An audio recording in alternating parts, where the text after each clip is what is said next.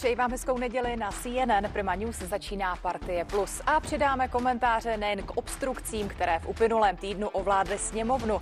Probereme taky nižší valorizaci v červnových důchodů a bavit se budeme i o tom, kde vzít peníze na zalepení děr ve státním rozpočtu.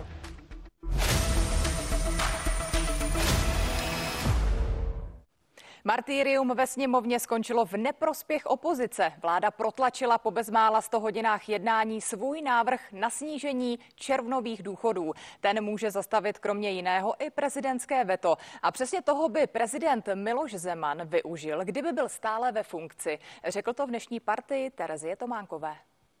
Stát, který šetří na důchodcích, není dobrý stát. Kdybych ještě byl prezidentem, zcela určitě budu tento zákon vetovat. A my rovnou navážeme. Hosty vysílání Partie Plus jsou dnes politolog Jan Kubáček. Dobrý den. Dobrý den. A připojí se k nám taky sociolog Jan Hercman. Hezkou neděli i vám. Dobrý den vám i divákům. Pánové, prosím, navažme tedy nejdříve právě na slova prezidenta Miloše Zemana z dnešní partie, kdyby debata o snížení valorizace důchodů spadala ještě do období úřadu Miloše Zemana. V rozhovoru v partii tedy řekl, že by novelu vetoval. Jak moc by tím zkomplikoval kroky vládní pěti koalice? Pane Kubáčku.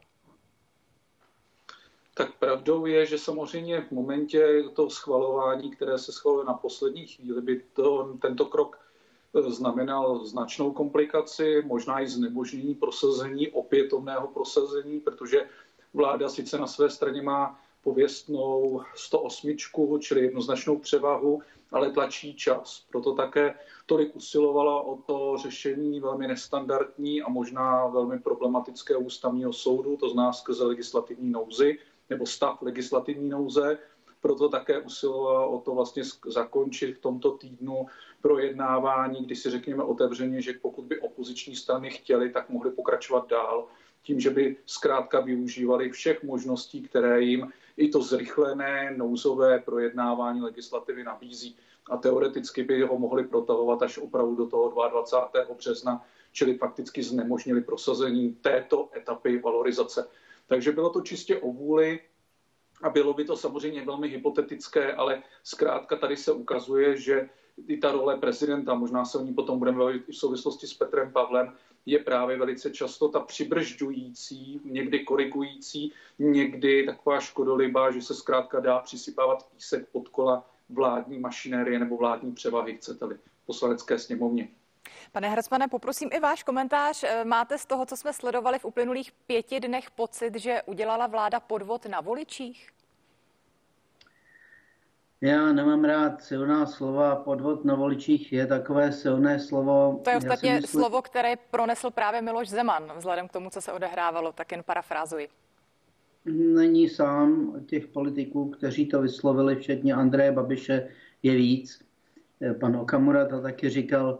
Eh, já si myslím, že hlavně vláda udělala velkou strategickou chybu, že vyměnila řekněme, klid na prezidentskou volbu za velkou turbulenci přicházející těsně po té prezidentské volbě a e, určitě nepostupovala tak, aby předešla těm věcem, které se děly teď v poslanecké sněmovně. E, já nepovažuji za nelegitimní ze strany vlády snažit se nějakým způsobem korigovat růst mandatorních výdajů, a součástí mandatorních výdajů samozřejmě jsou i ty důchody. Ale na druhé straně si nemyslím, že to dělá rozumným a dobře komunikovaným způsobem. Mám pocit, že se dostává do určité křeče celá vláda, nebo možná celá vládní koalice a volí potom postupy, které vedou k takovýmhle kontroverzím. My se ještě o samotných důchodech, o krocích vlády, o těch obstrukcích budeme za chvíli bavit podrobněji, ale zůstaňme ještě u toho rozhovoru s Milošem Zemanem. Pane Hercmane, sám Miloš Zeman byl často kritizován za napínání ústavy. Eh, jak jeho dlouhodobý postoj a balancování na hraně ústavy narušili podle vás důvěru občanů v politiku a prezidentský úřad jako takový? Mně se líbilo z výroku pana prezidenta Zemana eh, to, když eh, paní Tománkové říkal, že přímá volba by vedla, měla vést k tomu, že ta klec, ve které je prezident, se o něco zvětší, ale měla by zůstat. Eh, myslím si, že Miloš Zeman skutečně zkoušel, kam až ty mříže dovolují prezidentovi jít. A jsou různé názory na to, kde to přehnal a kde to opravdu nebylo už legitimní a kde to tak bylo. Ale eh, to se prostě tak děje. Miloš Zeman je velký politický hráč. Nedalo se čekat, že by jenom seděl na hradě nebo v Lánech přihlížel tomu, co se v české politice děje. Museli všichni, kdo eh, se smířili nějakým způsobem s tím, že takového člověka si lidé zvolili počítat s tím, že bude prosazovat svoji vůli tak, jak jen to bude možné. A on to prostě dělal a je na ostatních eh, institucích tohoto státu, včetně ústavního soudu, aby případně posoudili, kde překročil nějakou linii, kterou z hlediska vývoje demokracie u nás překračovat nechceme a kde se jí jenom přiblížil. Pane Kubáčku, pojďme na to navázat, protože Miloš Zeman v partii taky uvedl, že by rozšířil kompetence prezidenta, a to minimálně ve dvou oblastech, aby měl právo zákonodárné iniciativy a za druhé, aby prezident, když vetuje nějaký zákon, tak eh, mělo by být jeho veto přehlasováno kvalifikovanou většinou, to znamená 120 a ne 101 poslanci. Co si o tomto myslíte? Tak já si dovedu představit a přijde mně poměrně logické zavedení například zákonodárné iniciativy prezidenta republiky z jednoho prostého důvodu. Teď si to bude dobře ukazovat u Petra Pavla. Byl v podobné situaci jako Václav Havel, kdy tam zkrátka poslanecké sněmovně nemá přímo své politické spojence. Nevzešel žádného silného politického subjektu jako Václav Klaus nebo Miloš Zeman v minulosti. To znamená, nemá šanci vlastně tu vůli prosazovat skrze jiného poslance, nebo ještě složitěji třeba skrze jiného skupinu eh, senátorů v Senátu. To znamená, myslím si, že optikou přímé volby, silného mandátu, jen připomenu, že Petr Pavel má ještě silnější mandát než Miloš Zeman, tak si myslím, že debata o zákonodárné iniciativě je zcela na místě. On ji naposled držel a využíval eh, Václav Havel v pozici československého eh, federálního prezidenta. Eh, samozřejmě klade nároky na předjednání, protože eh, přesně u Václava Havla se ukazovalo, že ač měl obrovskou neformální autoritu, ale tím, že to nepředjednal s poslanci, respektive tehdejšími federálními zákonodárci, tak mu velice často ty iniciativy smetly. Ale je to zkrátka možnost využít ten silný mandát, tu přímou volbu konstruktivně, kompetenčně, vnášením témat a eh, propracovaných návrhů do politického procesu, že to nekončí jenom silným titulkem nebo silovým gestem prezidenta republiky nebo nějakým poťouchlým komplikováním fungování vlády či poslanecké sněmovně či senátu, ale zkrátka hlava státu má tady příležitost před, eh, předeslat, navrhnout, předpřipravit konkrétní konstruktivní návrh v podobě návrhu zákona, a pak už je to v rukou obou komor parlamentu České republiky. Takže myslím si, že toto opatření bylo na místě.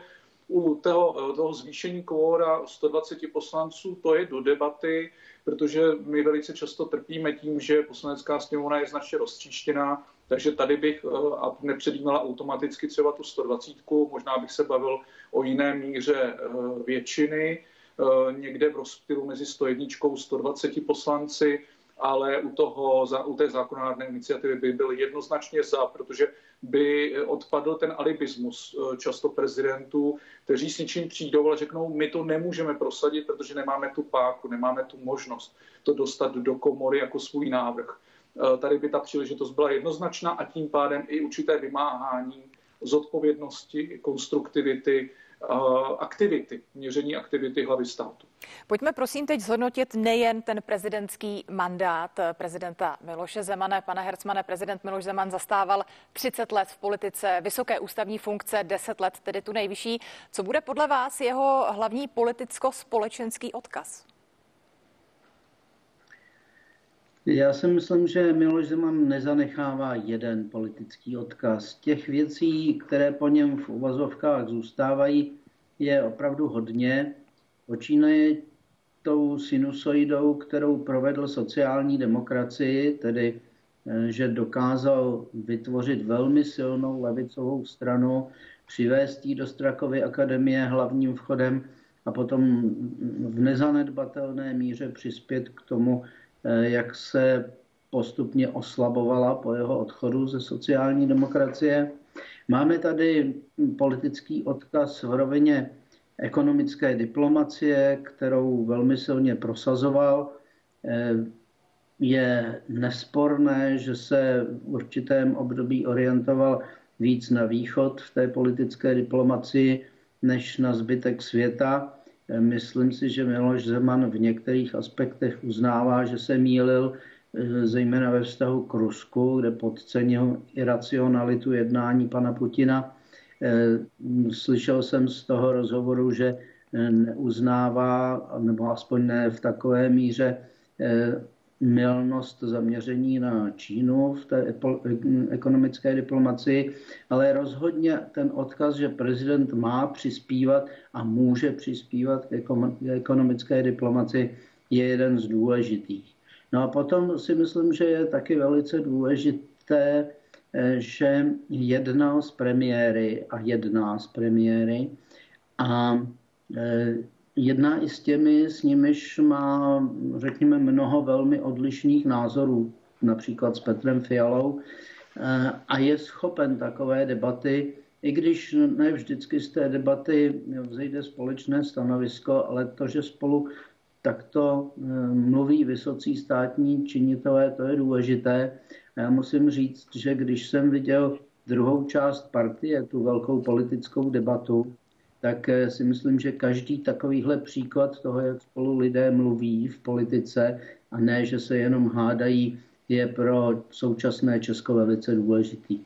Pane Kubáčku, zeptám se i vás. Petr Pavel ten kandidoval s úsilím sklidnit vztahy ve společnosti, což tedy ukáže až čas, jestli a do jaké míry se mu to podaří. Ale když se tedy vrátíme právě zpátky k Miloši Zemanovi, tak jak se během jeho mandátu rozvířila nálada ve společnosti? Byl podle vás více rozdělujícím nebo sjednocujícím prezidentem? Tak Miloš Zeman bez zesporu pracoval a využíval toho rozpolcení společnosti. Společnost je vždy rozdělená. Jde jenom o to, jestli to rozdělení využijete, že reprezentujete témata určitých přehlížených skupin, dostáváte je do veřejného prostoru a pokoušíte se je nést do toho systému a přesvědčit všechny zúčastněné, že má smysl se projevovat, prosazovat skrze demokracii, nebo zkrátka využíváte té rozpolcenosti a toho, že velká část vašich nevoličů, ostentativních nevoličů, Eh, číhá na každé vaše prohlášení. A Miloš Zeman si řekněme otevřeně za sekundování, zvýraznění svých soupeřů eh, často prosazoval svá témata, ty své, ta svá silná prohlášení a své silné titulky, které velice často cíleně už vysílal a teď si doplně. Já ani moc ty termíny jako pražská kavárna a další nechci používat, protože to samozřejmě byly promyšlené nálepky, cílené nálepky, které měly posilovat jeho podporu a e, srazit, sjednotit ty všechny soupeře Miloše Zemana z různých důvodů a z různých časů a z různých pohnutek či e, sociálních ambicí. Ale zkrátka využíval toho, prosazoval skrze to mnohé své a bohužel k tomu sklidnění příliš e, nepřispěl a bude to velký úkol, myslím si, nejen Petra Pavla, ale do budoucna ještě dalších nástupců ukázat, že hlava státu může být sebevědomá, ale zároveň konstruktivní a sklidňující. E, myslím si, že jedna věc je, když e, je hlava státu výrazná, ale pak přijde takové ty období, kdy společnost je pod obrovským tlakem, ať to byla pandémie koronavirová, ať to byly ekonomické obtíže a tam ta hlava státu má jeden nezastupitelný uh, úkol, nikým uh, ne, není delegovatelný na někoho jiného a to se přesně ukázalo a to je sklidňovat, vystupovat jako uh, opravdu kapitán, jako určitý hodnotový kompas, uh, ukazovat, co je to konstruktivní, co je to smysluplné, oceňovat tu společnost, oceňovat právě ty konstruktivní síly ve společnosti a tím tomu udávat nějaký společný tón a uh, týmový směr. To bohužel Miloš Zeman doslova vyzmizikoval, prospal, nevyužil, ale zase řekněme otevřeně a férově, že Petru Pavlovi předává sebevědomý úřad. Petr Pavel má díky němu tu, ten revír, ten, ten politický a mocenský areál mnohem širší, než by e, přebíral po Václavu Klauzovi. Miloš Zeman zkusil, kam až ho přijímá volba a slabost eh, jeho premiérů eh, Bouslava Sobotky a Andreje Babiše, kam ho až pustí, kam ho pustí rozpolcenost sociální demokracie, roztříštěnost poslanecké sněmovny.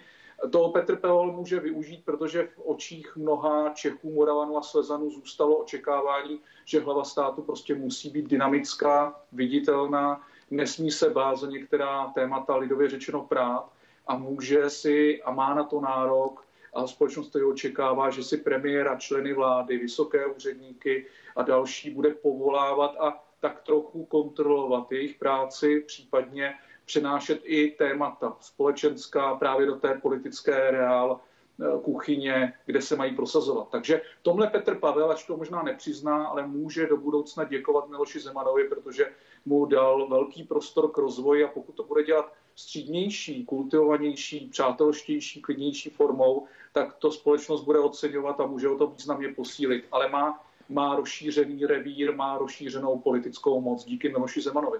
Já vám, pánové, zatím děkuji za tyto komentáře a pojďme se teď více věnovat dění ve sněmovně. Obstrukční peklo, to je termín, kterým opozice vyhrožovala a nakonec ho alespoň podle komentátorů splnila bez zbytku. Nadávky, výhrušky, boj o řečnický pult a nerespektování odhlasovaných pravidel. Prezident Zeman ale považuje i tuto formu obstrukcí za legitimní. Já, pokud bude nějaká demonstrace, taky budu v každém případě fandit. A pokud jde o to zdánlivé připoutání se k řečnickému pultu, tak jednak mělo své důvody, protože se omezovalo i právo mluvit osobám s přednostním právem. Pánové, tak slyšeli jsme to z úst prezidenta, ale i opozice má jasno. Vláda podle ní šetří na těch nejvíce zranitelných, tedy na seniorech. Vybrala si, pane Hercmané, vláda opravdu snadný cíl. Je to pro ně ta nejsnažší cesta, to nejsnažší řešení, jak snížit deficit státního rozpočtu? Já nejsem ekonom, takže já si netroufám říct, jestli tahle cesta je snazší než jiné cesty, ale každopádně je to to první, co vládě padlo do ruky a nevím, jestli to udělala opravdu s rozmyslem, že to je ta správná cesta, anebo prostě v tuto chvíli jí nepřipadalo nic jiného prakticky proveditelné. Eh, tak pardon, já se, pane Hercmane, teda zkusím se to trošku jinak. Jestli to vlastně není nebezpečné eh, i z toho třeba společenského hlediska, když vláda začne brát peníze nízkopříjmovým skupinám, ohroženým skupinám, nemělo by to být právě naopak, že tyto skupiny vláda brání? No právě jsem se nadechoval, že řeknu, že se mi nelíbí, když eh, se tady mluví o důchodcích jako o nějaké homogenní skupině, eh, protože eh, část z nás důchodců nemá ekonomické problémy díky nejrůznějším spořením a jiným příležitostem v minulém životě, třeba i investičním. A část z nás důchodců má velké problémy a Přitom vláda jedná s tou skupinou do značné míry jako s celkem, i když je v tom přístupu určitý prvek, který se snaží eh, poněkud více prospět těm nízkopříjmovým než těm vysokopříjmovým, ale vláda to od začátku takhle nekomunikovala, eh, argumentovala především tou nutností uspořit v státním rozpočtu. Myslím si, že jde cestou, která je obtížně pochopitelná, zejména pro všechny, kdo jsou nějakým způsobem na státu a na jeho dávkách závislí. Takže podle mého soudu to je nešťastný vstup do fáze, která nás jako společnost bez diskuze čeká, a to je fáze restrukturalizace celého systému, jak daňového, tak, tak eh, sociálních dávek, včetně důchodů.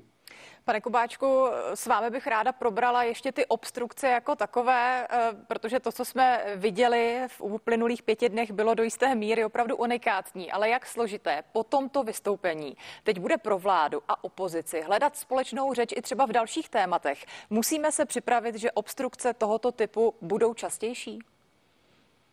Já je očekávám. Myslím si, že tohle byl vlastně první viditelný spor etapy, která se teď bude jmenovat při nejmenším rok a půl, ale myslím si, že to vydrží až do poslanecké volby, do sněmovních voleb roku 25. kdy se dojde opravdu k takovému strategickému rozpolcení mezi opozičními stranami a stranami vládními z jednoho prostého důvodu. On ten spor jim vlastně gravituje do toho pevného jádra váhavé voliče. Druhá věc je, že si myslím, že vláda zariskovala a bude tratit ve dvou ohledech. Jednak částečně urazila tím způsobem komunikace či často přemlčování velmi disciplinovanou voličsky aktivní skupinu, a to jsou seniori, nehledě na to, koho volí. Prostě když se podíváte, jsou největší, nejčastější účastníci všech typů voleb v České republice. Takže si myslím, že tuhle zkušenost oni nezapomenou a projeví v nejbližších volbách, které budou u nás čekat, evropské, krajské. Proto možná vláda riskuje, že ve sněmovní by se bála více. Druhý aspekt je, který je velmi nebezpečný, že se mění pravidla hry těsně před výsledkem. Neboli vláda se teďka dostává do situace, že ať bude nabízet budoucnu seniorům či jiným eh, skupinám, ať to je OSVČ a můžeme si doplnit další a další společenské a ekonomické skupiny, jakékoliv varianty, tak řeknou, pravidla neplatí, protože když prostě vláda ustoupí nebo respektive dojde k poznání, že potřebuje to rozhodnutí změnit, ač je závislé na zákonu, a bylo předem a dlouhodobě jasné, tak ho změní. Neboli obrovsky nabůrala svou vlastní důvěryhodnost. A z toho se bude těžko dostávat zpátky. No a ten třetí argument, který si myslím, že je velmi nebezpečný, zase se to dostává k ústavnímu soudu a zase se nám vrací nešor, který jsme tady zažili hodně před cirka 6-10 lety, kdy ústavní soud de facto fungoval jako třetí politická komora. Tady to bude podobné. Já očekávám, že tam padne stížnost z pera hnutí ano. Očekávám, že jedním z hlavních argumentů bude situace legislativního, respektive stavu legislativní nouze, případně retroaktivity, případně i charakteru a přístupu k obstrukcím. A zase vlastně namísto toho, aby to rozhodovali politici, tak to budou rozhodovat soudci. A to je velmi neblahý trend, protože to vede k určitému alibismu a rozostření té politické odpovědnosti a nárůstu nacionalismu.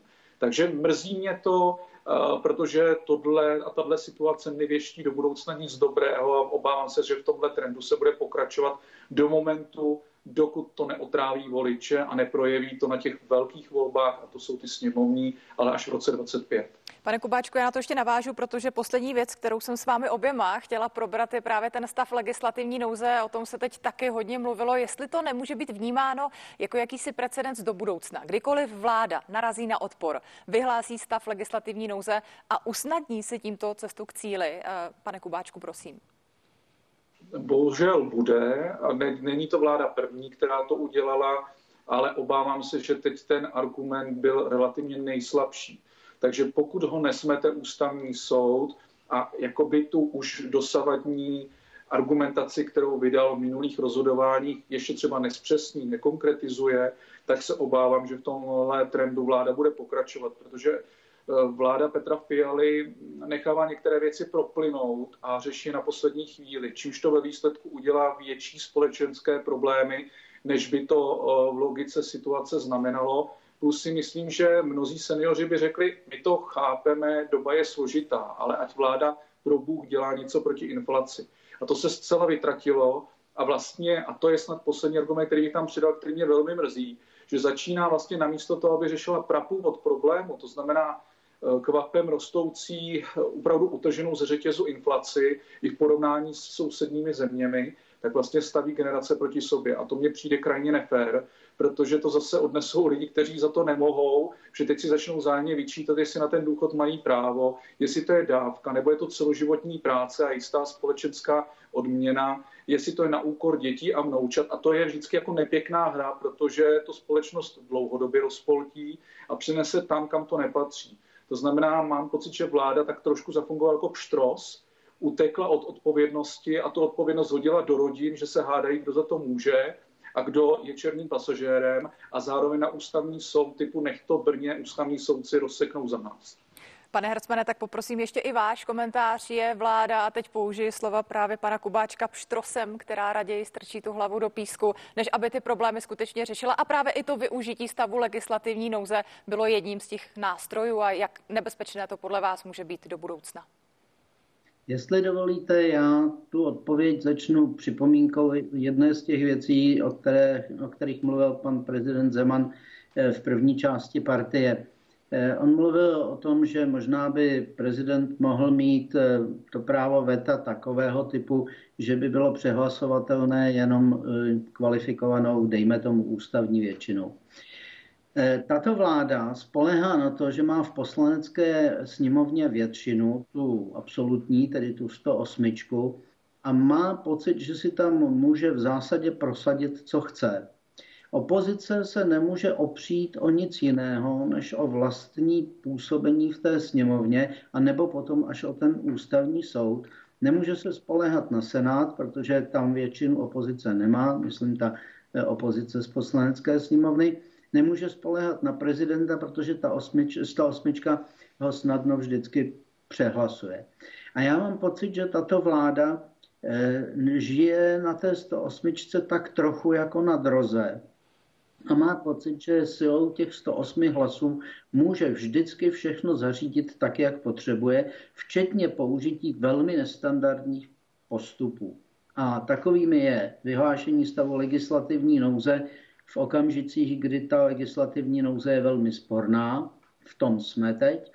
E, takovým přístupem je omezení e, práva na delší vystoupení lidí s přednostním právem, to jsme viděli. Já prosím, nejsem příznivcem toho, aby obstrukce mohly být nekonečné, ale takové věci se nemají řešit ad hoc vůči jednomu nebo dvěma vystupujícím, v daném případě pánům Okamurovi a e, Babišovi. Takové věci se mají řešit principiálně. E, vláda má přijít s novelou, s návrhem novely jednacího řádu, e, nechť se nějakým způsobem upraví, ať je to, řekněme, praktičtější, ať je to rychlejší. To všechno se může dít. Ale to vědomí, že si s tou 108 můžu ad hoc udělat vždycky, co potřebuju, to je velmi špatné vědomí a myslím si, že té vládě neprospívá. Pánové, já vám moc děkuji, že jste se zapojili do diskuze v Partii Plus. Našimi hosty byli sociolog Jan Hercman a taky politolog Jan Kubáček. Děkuji a hezkou neděli. Klidný den všem. Díky.